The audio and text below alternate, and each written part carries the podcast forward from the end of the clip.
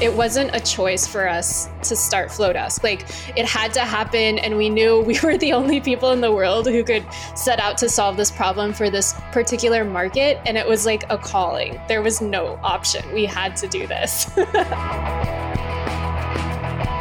Introducing Wondersuite from Bluehost.com, the tool that makes WordPress wonderful for everyone. Website creation is hard, but now with Bluehost, you can answer a few simple questions about your business and goals, and the Wondersuite tools will automatically lay out your WordPress website or store in minutes. Seriously. From there, you can customize your design, pick your brand colors, and add blocks. No custom theme or coding required. You'll get content suggestions that you can keep or revise, and with Yoast SEO built in, we automatically help you get found in search engines. From step by step guidance to suggested plugins to an AI powered help bot. Our built in tools make WordPress wonderful for everyone. Whether you're a beginner or a pro, you can join over 2 million Bluehost users. Go to bluehost.com slash wondersuite. That's bluehost.com slash wondersuite. Welcome to the Brands That Book Show, where we help creative service-based businesses build their brands and find more clients. I'm your host, Davey Jones. Martha and Rebecca, the founders of Flodesk, join me today for a conversation about email marketing and how Flodesk came to be. Flodesk launched late last year, but in a short amount of time, it has become a very popular email marketing platform, especially among creative professionals. I chat with Martha and Rebecca about what made them pursue building an email marketing platform, even though there are so many different options out there. I think anyone building a business, especially in a market where they feel it's saturated, where there are lots of other options, can benefit from listening to this episode. If you haven't checked out Flodesk, give it a try. If you've never done any email marketing before, I think you'll find it pretty intuitive to use. And if you have experience with email marketing, I think you'll find their email designer to be a breath of fresh air. Be sure to check out the show notes at daveyandkrista.com for the resources we mentioned during the episode. And I want to hear from you. Let me know what kind of content you'd like to see on the Brands That Book podcast as we move forward. To leave your feedback, head on over to the Davey and Krista Facebook page and send us a message. You can also send us a DM on Instagram at Davey and Krista. Now, on to the episode. Welcome back for another episode of the Brands That Book podcast. I am excited today because I have the founders of Flodesk, both founders of Flodesk, Martha and Rebecca, here to chat about how Flodesk has been able to just take off in the last 12 months. But it hasn't even been 12 months, right, guys? It's been five. it's been five. That's crazy to me. Just because, you know, especially when I see in, I'm in a, a, lot of different website design groups in particular, such as the Show Showit User Group. And nowadays, if somebody recommends or asks for a recommendation around an email marketing platform, Flodesk is one of the most recommended tools. And to think that you are only five months old is crazy to me. It's amazing. We, we can't believe it either, honestly. It's crazy. Yeah. So I'm excited to chat about how you all got started. And to be honest, I think if you had said, Davey, six months ago or eight months ago or a year ago, whenever you were getting started with this, and you said, Davey, I'm thinking about starting a new email marketing platform. I think to be honest, I would have been, I think I would have expressed hesitancy. I would have said, all right, well, I mean, there's a ton of solutions out there, but it turns out that I would have been just completely wrong with with any sort of hesitation. So I'm oh, excited. Oh, Davey, to- we heard it. We heard it. So we can get into this later, but we heard it so many times. Everyone would just look at us, and I think it, it was like the the most common question we would get after that is, "Say what?" or "Can you repeat that?" just because people would not believe that we were like super excited about building yet another email marketing platform. Yeah, so I'm I'm really excited to to hear about what made you think there was space in a market for another platform because there obviously is based on the amount of just growth that you all have seen over the past five five months. But yes. we're jumping ahead. We typically start with every episode hearing a little bit about our guest's entrepreneurial journey. So I'd love to hear about just how you all met and then how how this idea came to be. Oh okay, yeah, um, I love that. Go for it, yeah. Rebecca. You start. Okay, cool. Well, I like to talk about my journey as beginning basically when I got out of college because my first job out of college was a job at a company where I was working to make merchandising designs for really big bands like Rihanna, Linkin Park, Sheryl Crow, and Alanis Morissette. And from that, I sort of learned about how to be a commercial designer and design for a lot of different styles and also see the needs of a variety of different creatives and artists. From there, I ended up, I fell in love with the creative industry through a few turns of fate and I fell in love with making tools for the creative community. So I've had several businesses in the past that created template libraries and galleries for professional photographers and creatives. And I recently collaborated with Jenna Kutcher on her template shop. So the work that you see in that template shop offered by Jenna is the result of both of us working together. And I'm just so super passionate about building tools for creatives that really help them to express themselves to grow their business and to explore their creativity. I mean, it's just a privilege to do that. And so I think I'll let Martha jump in here about um, how we, the two of us, came together. But we both came from very different backgrounds, but we met at this one convergence point about this love and this passion for the creative community and creating tools for them. That's right. I mean, did you hear the part where she used to design for Rihanna and Linkin Park? Yeah, like I, I, yeah you know, I didn't want to. I didn't want to interrupt, but it definitely caught my attention. I didn't even find that out until maybe after we had started building Flodesk, and I'm like, oh, wow, that's super cool. So I have always been very entrepreneurial. I just never wanted to make it a business because I fear that like I love building things and I love travel. And I always said I'm not going to make a business out of either because then what if it gets rid of the excitement, right? So I would uh, have these like moments where I would stay up all night because I would realize like, oh my gosh, the world needs these. So I would just build it like a crypto kitties blog, right? With like instructions on how to breed kitties and do crypto online.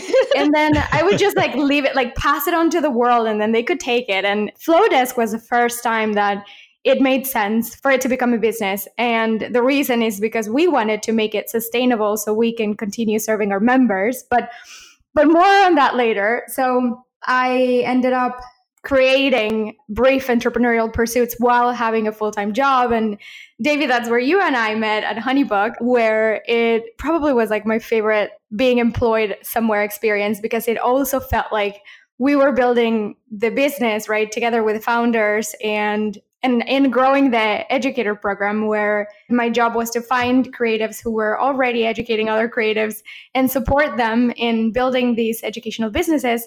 It felt like running a small business within a business right? So so it was always really fun but that's how i met you and that's also how i met rebecca. So rebecca and i originally connected because we wanted to do a partnership and then the partnership actually didn't make sense. So we decided not to do it but we stayed friends.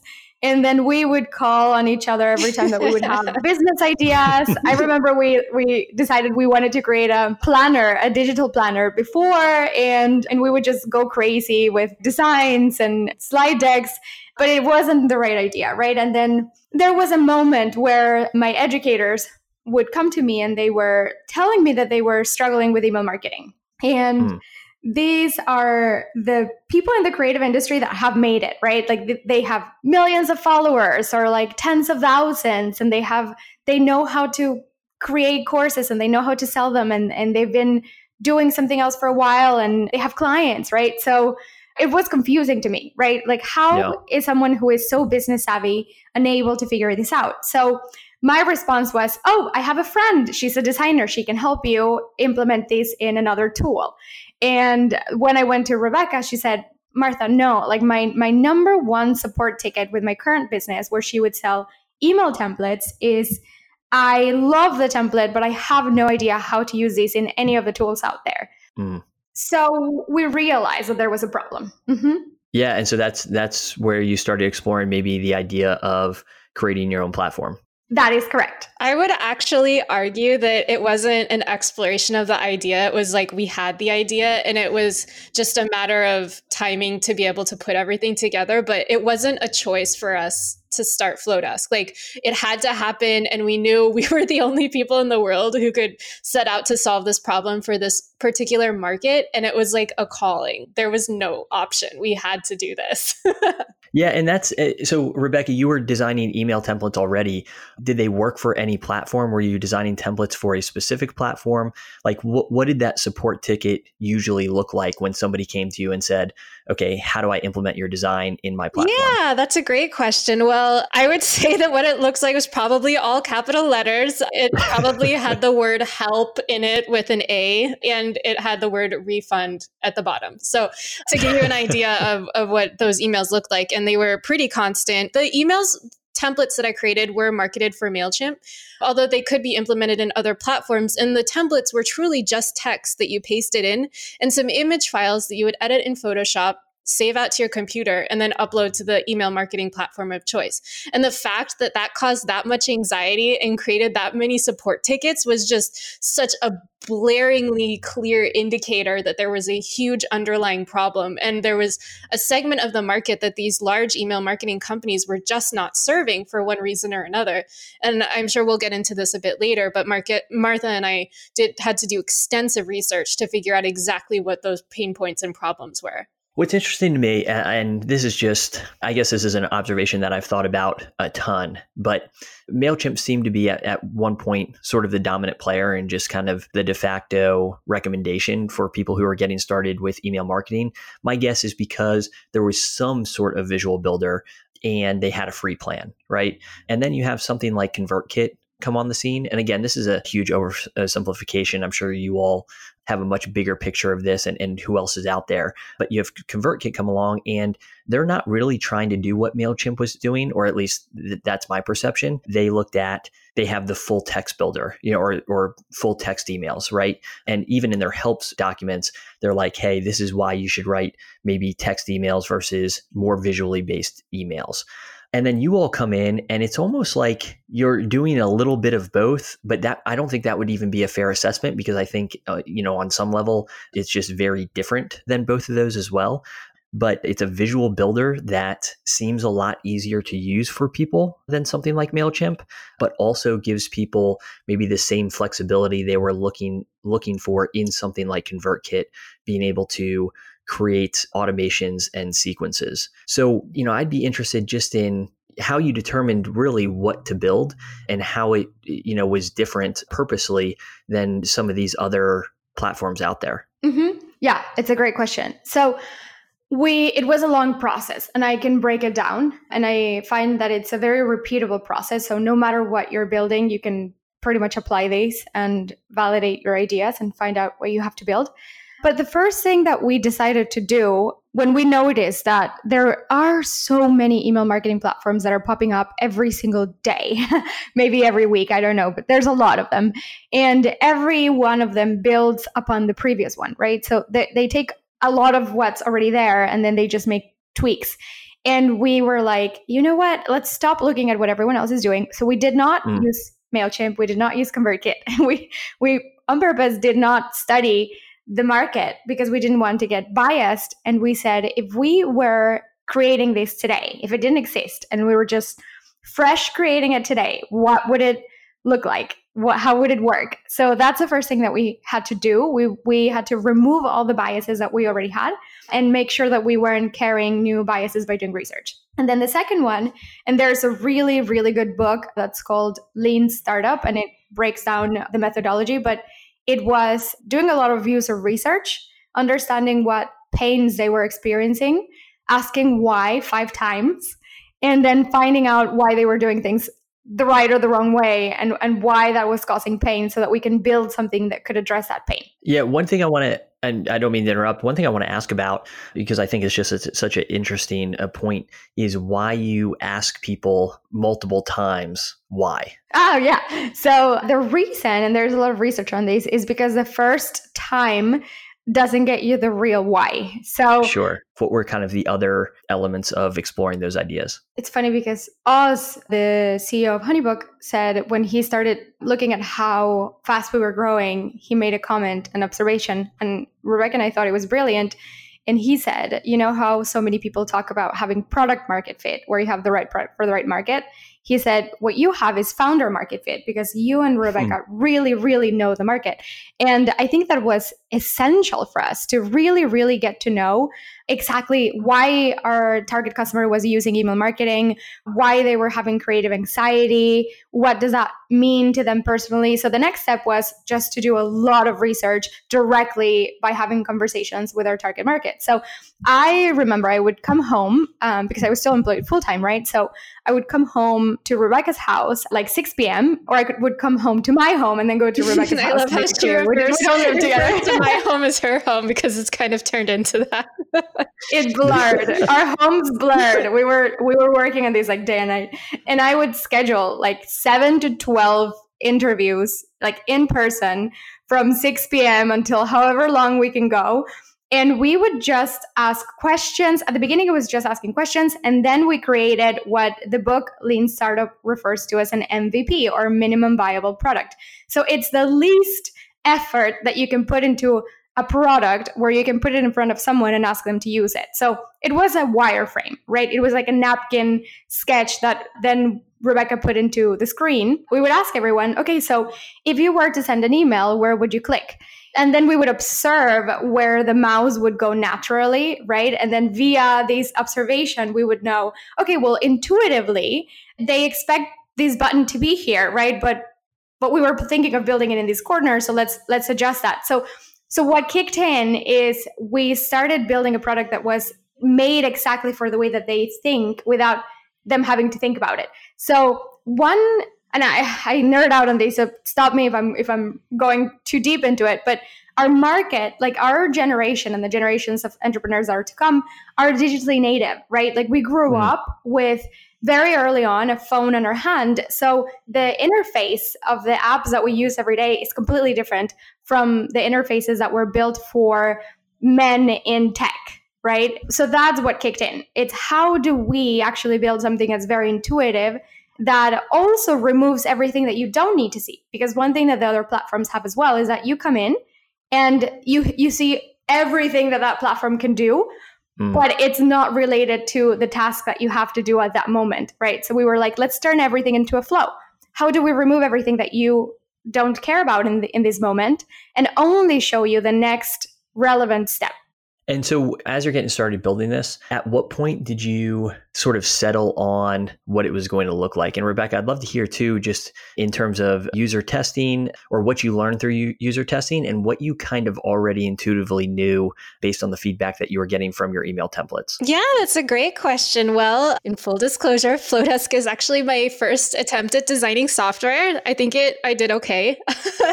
yeah, but, uh, I would say that's an understatement. As you know, somebody who's dabbled and uh, have had friends that have pursued software companies, I would say that yes, as an and that's an understatement.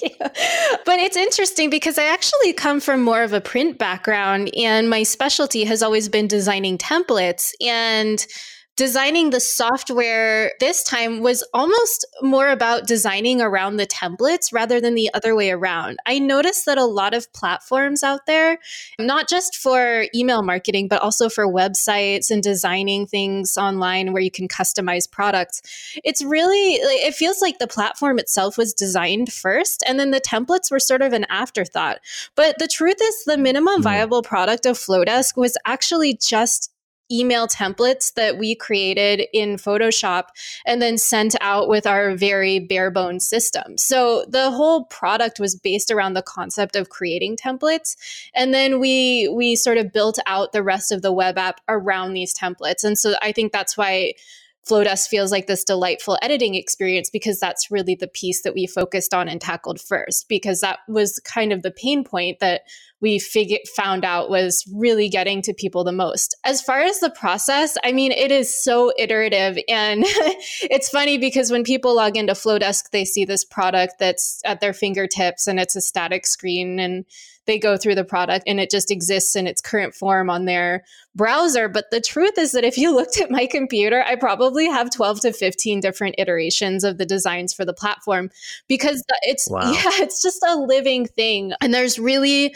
there there comes a point when you're designing something for a lot of people where you just have to have a lot of people in it in order to know whether your decisions are right. So we did a lot of wireframe testing and that got us I would say 80% of the way there. But as soon as the doors opened and people started pouring in, there were all of these holes and places in the UI that we realized we didn't cover for and there are also a lot of cases within a piece of software that you can't think about unless you just have that many users or a huge QA team, which we don't yeah. have right now. So I would just say that the process has been extremely iterative and it's been very organic and it's really, it, it really has accelerated our process a lot to have such an incredibly direct feedback loop with our members. I mean, we have that Facebook group where people are constantly vocal and we read all of those posts and we hear what people are saying and we try to take the sentiment and ideas that our members have and sort of translate them into the best possible solution within the platform. So we iterate, we listen, we work directly with our members, we release things that people ask for. We also release things that people haven't thought of that we feel will solve a problem better, solve problems rather than just taking a, you know a solution that someone might say hey you should put the button here instead like why why do you need the button there and then solve for that problem rather than trying to just take something at face value. So we're we're pretty academic about it. We're pretty intellectual and we try to get in there and solve problems with design. I hope that makes sense. Yeah. no, absolutely. I think I think the observation too, or just the the approach that you all took, building around the email editor, which is like to a certain extent maybe part of the core problem, you know, and, and uh, something that you learned based on having sold email templates in the past, and really people being super concerned with design, you know, and I think that especially in the creative industry, we're just so aesthetically driven, right?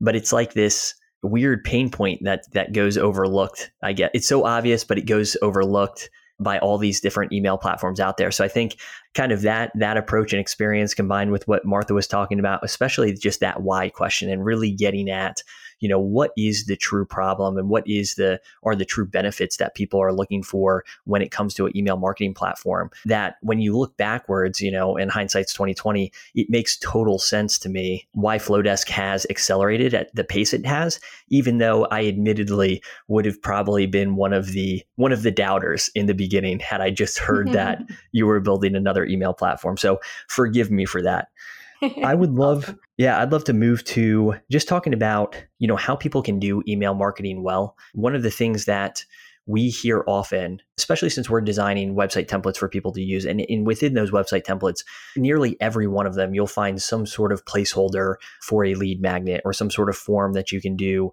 that you can utilize to to catch leads. And so people will often go to set up their template and then sort of the the last thing that they'll try to figure out is okay one you know how do i connect this this form to an email marketing platform? I know it's something that i should be doing. It's something that i want to be doing but i just don't know even where to start. So i'd love to just hear about your guys thoughts on maybe why people should implement email marketing in their business and what steps they should take to do so. Mm-hmm. so why they should implement email marketing in their business and this is the reason we were so passionate like Rebecca said, it was not an option not to build it, is because it is the highest converting channel, right? If you're building a business, you want to make it a profitable business. Whether it is because you want to make a lot of money or because you want your business to be around in three years so you can continue serving your, your clients, you have to make money. And email marketing converts at least four times better. And businesses that use email marketing are 40 times more successful. So that's, wow. I mean, there's tons of research out there, there's tons of data. It's a no brainer, right? So I think that the biggest hurdle is not entrepreneurs not understanding the benefit of email marketing, but feeling like it's going to be a much larger whale than they're expecting. And the the piece of just getting started is scary, right? It's something new. You eh, historically needed to have marketing skills and design skills and some coding skills. So, so my f- number one advice is just get started. Literally, just do it. And and we hear oh my gosh, like every single day someone goes on the Facebook group and and the story goes something like I've been dreading doing this. I've been putting it off for so long and I just spent 5 minutes and my form is on my website already and I already sent my welcome email or I already got two new subscribers. Like this is all within minutes, right? So So Sure. number one, just just get started. And then number two, the first thing that you're going to do when you sign up for a trial is you're going to get an email from us that tells you the four top steps that you have to take. So one is setting up your brand. So it's adding your logo and your brand colors. And the reason you want to do this is because it gets you into that creative mindset and it makes it exciting. And it also saves you time later on when you're building things because everything's already saved.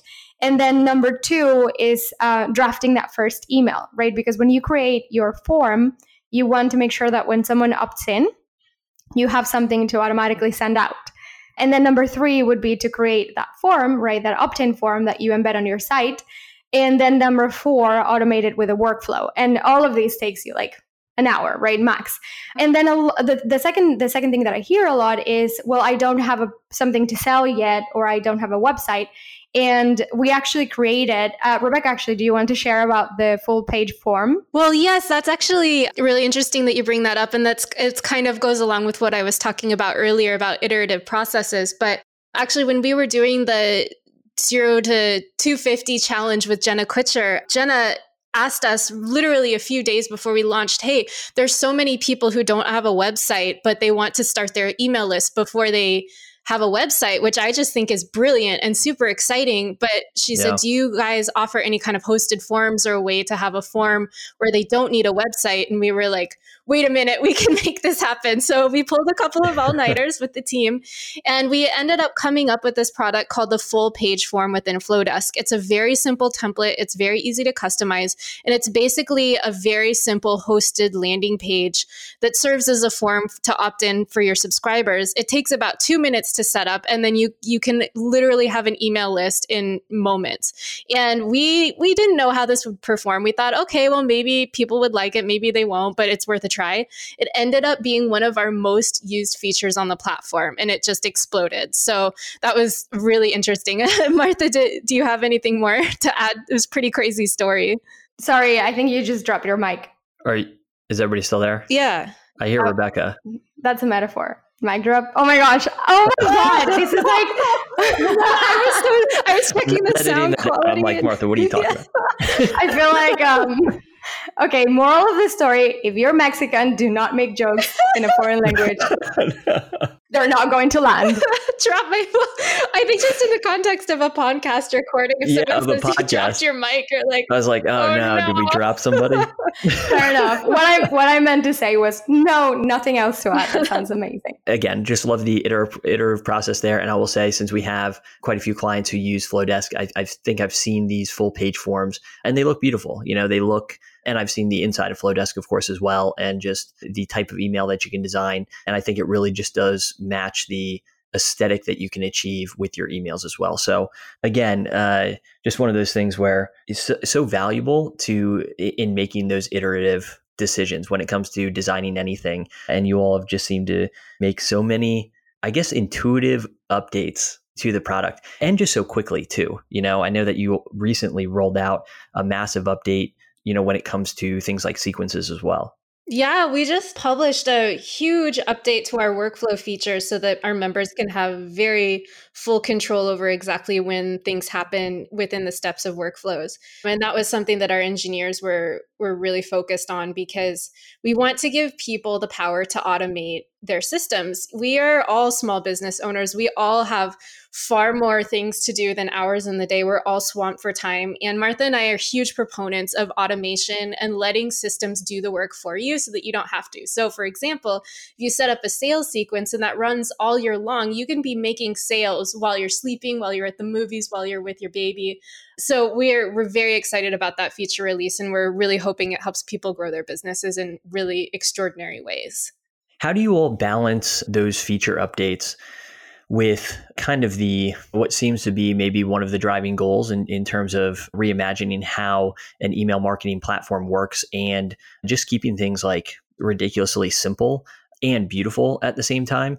Martha, you know, since you have a ton of experience in tech, you probably know that it's really easy if you just start tacking on features. All of a sudden, you have this really bloated piece of software that maybe people don't, you know, when they first sign in, they're just maybe so overwhelmed with what's there that they never really get started or they don't think that they're getting value out of it.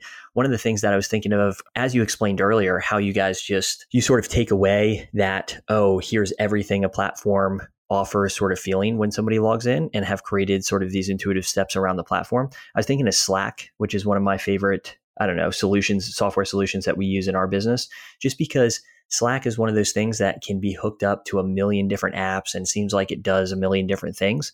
But for a small team just getting started, they feel like they're getting a ton of utility out of it because it's solving a really core problem of just being able to communicate with one another. So mm-hmm. I know you had mentioned that you're not really looking towards or to other platforms to determine kind of what comes next.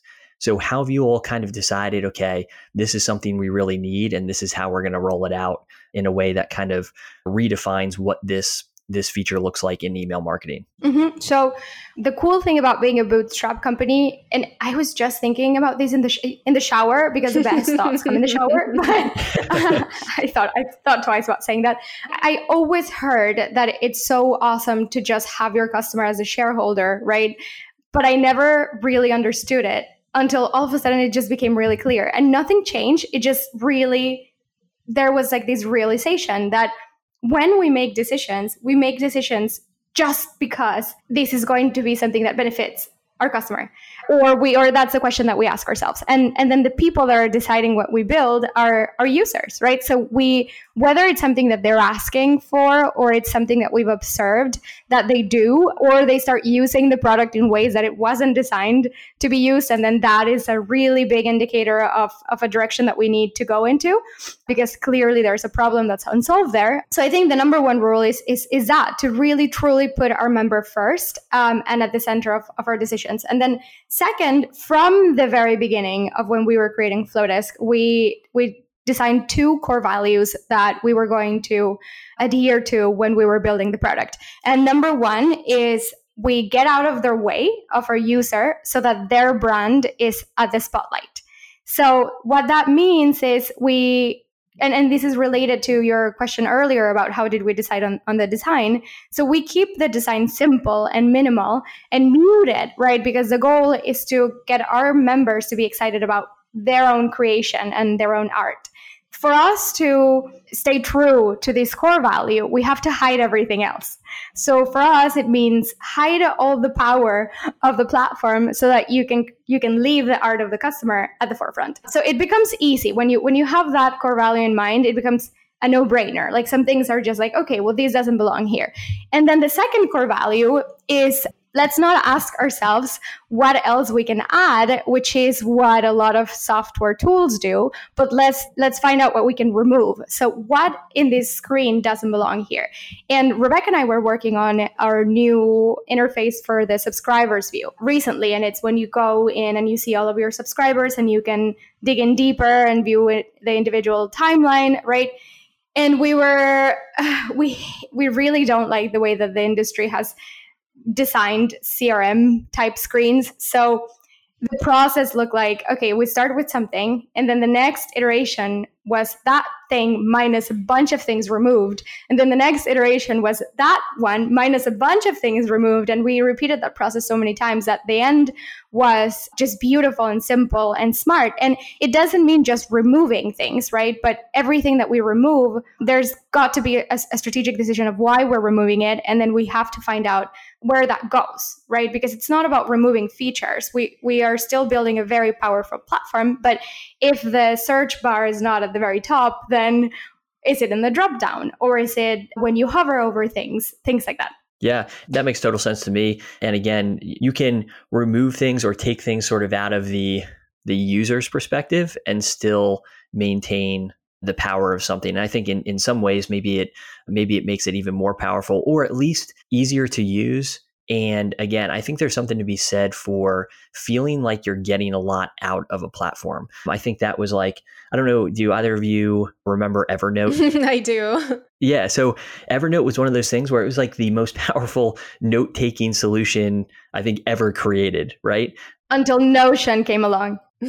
Yeah, I don't. I've never heard of Notion, but like I use Teux Deux, which is like the it's T E U X uh, D E U X, and it's super simple. But you feel like you're getting a ton out of it because I, you know one of the reasons I stopped using Evernote was I just felt like I wasn't getting a lot out of it. You know, it had a million features, and I used one of them, and all those million features were like right there on the screen. And so I was like, well, why pay for this? Even though the solution I moved to offered, you know, it was at the exact same price but it was i just felt like i got more out of it. So i think you know keeping kind of the user interface simple and i don't think simple necessarily means that it lacks features or lacks power but it's just intuitive. Exactly. That means a lot. Yeah so eh, anything else that you wanted to add to that rebecca? Well, I think Martha covered it. I always like to tell people that one of our biggest inspirations for the platform was this architect in the early mid century, early, like in the very beginnings of the mid-century modern movement. And his name was Richard Neutra.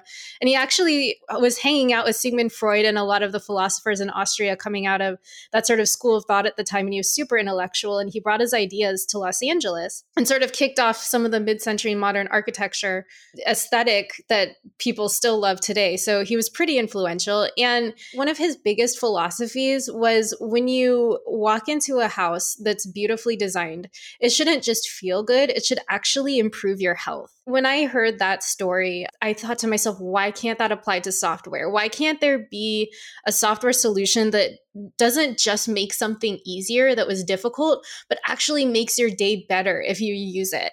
And that's been one of the very kind of fundamental undercurrents and guiding lights for for working on the design. And if you bring everything back to that and ask does this decision does this feature does this piece of interface actually make someone's day better? Does it smooth out a process? Does it lighten their their brain load so that they don't have to think as hard about something that they shouldn't have to be thinking about in the first place?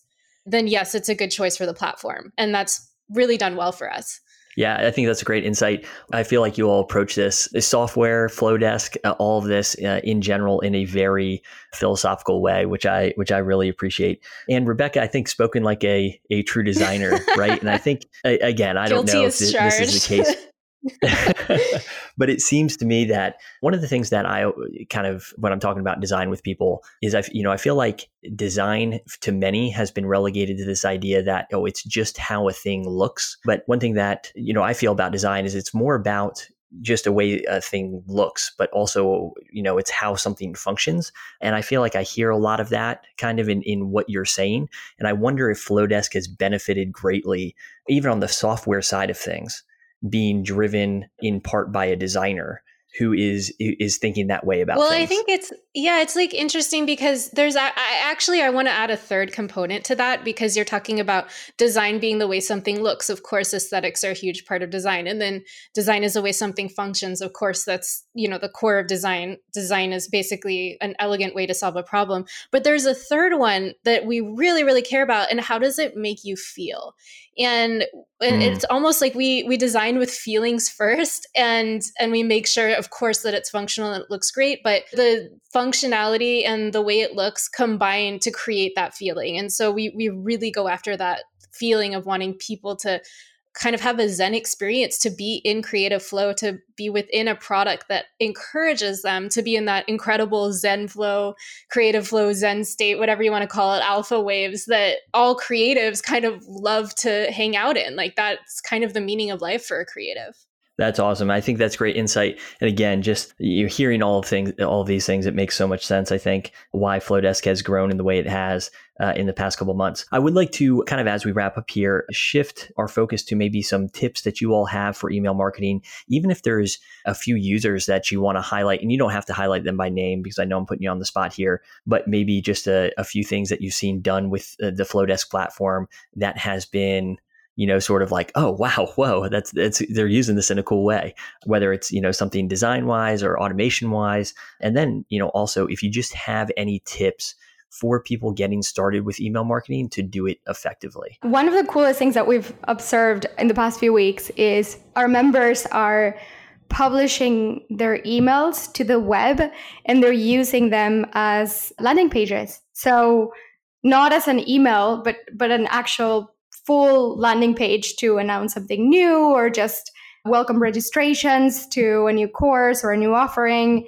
So it's been really fun. And this is also guiding our next wave or next stage of development, right? So we in observing these, we're deciding, okay, well, it looks like maybe we should release landing pages, right? really and just yeah. the same editor. And that's really fun. yeah, I, I think that just again speaks to the type of design that you can do in Flodesk because I having having used a bunch of different platforms in the past, Mailchimp is the only one that comes to mind that has like a real visual editor. Maybe Drip, you know, I'm not I'm not really sure, but Mailchimp's certainly the one that comes to mind. But it still comes off as it's very blocky. You know, it, clunky. I, I, know that's not like clunky. a yeah, clunky is probably a better uh, a better word. But to say that people are taking their emails and essentially publishing them as landing pages, I think just speaks to the type of design that you can do within Flodesk. Yeah, I think it's different. I mean, Mailchimp has been focused a lot more on automating all of marketing, not just email marketing, and I think they have uh, they're innovators, right? They have a fantastic solution. It's just not the best solution for the community that we serve. Sure, sure. I have one secret actually about uh, like a tip for email marketing that I think is really important for people to hear. And and that's and it's kind of obvious and it's sort of what we stand for, but the truth is that visual emails sell and convert better. We've heard a lot of people have anxiety about whether having a lot of images in their email is going to cause problems in the inbox. The truth is, 10 years ago, that was the case, but spam filters and the way Gmail works has changed so much that actually images are not really considered a factor in whether something counts as spam or would be returned undeliverable.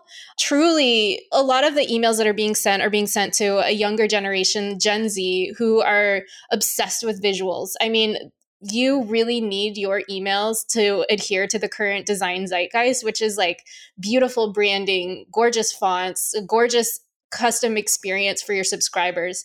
And emails that have beautiful visuals in them do get a lot more attention, opens, and convert a lot better than emails that are just plain text.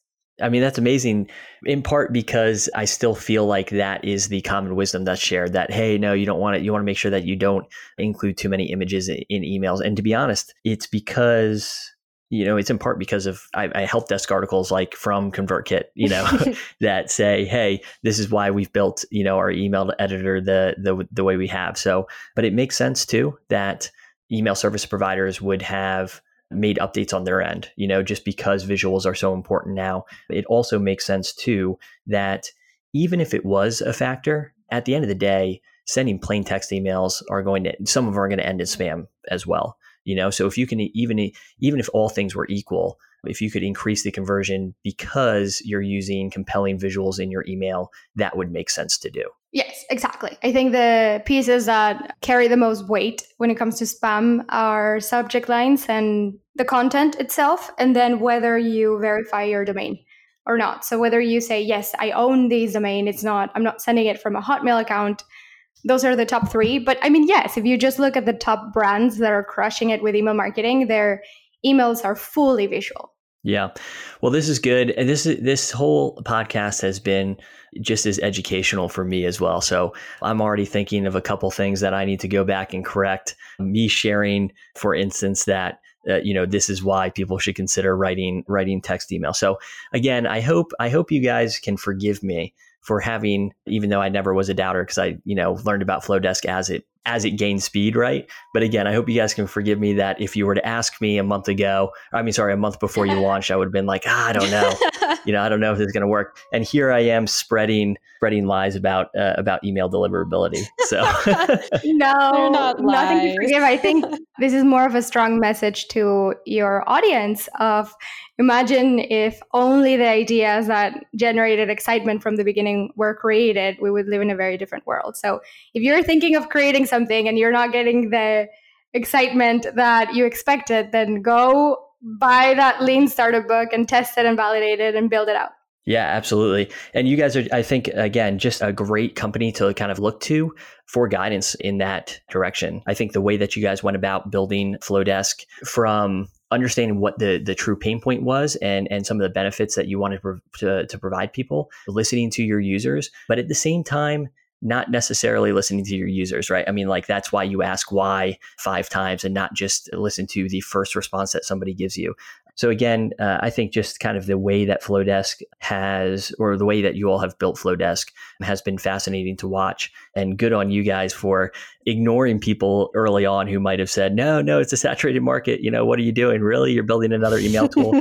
so good on you all for for ignoring that and pursuing this anyways. I am so I have seen Flodesk in action. We have clients that use Flodesk both over at Till and then, of course, for Davey and Krista, one of the things that I was chatting with Martha about before the podcast recorded or podcast started was just that we are seeing more and more people asking for support in setting up their Flodesk form on their website. So excited to provide some more resources around that. But if you haven't checked out Flodesk, I encourage you to do so. Uh, Rebecca and Martha, where can people learn more about Flodesk? Flodesk.com is the first place to go. So you can start a trial and you get 30 full days of a complimentary trial with full access to all the features. So you can use it and love it before committing to signing up. No credit card required.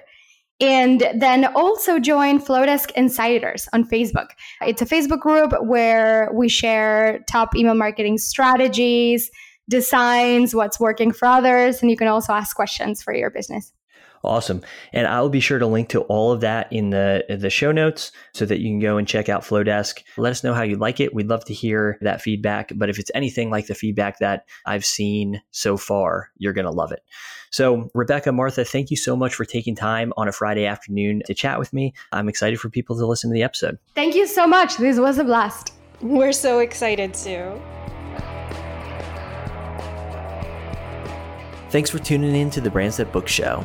If you enjoyed this episode, please consider subscribing and leaving a review in iTunes. For show notes and other resources, head on over to daveyandkrista.com.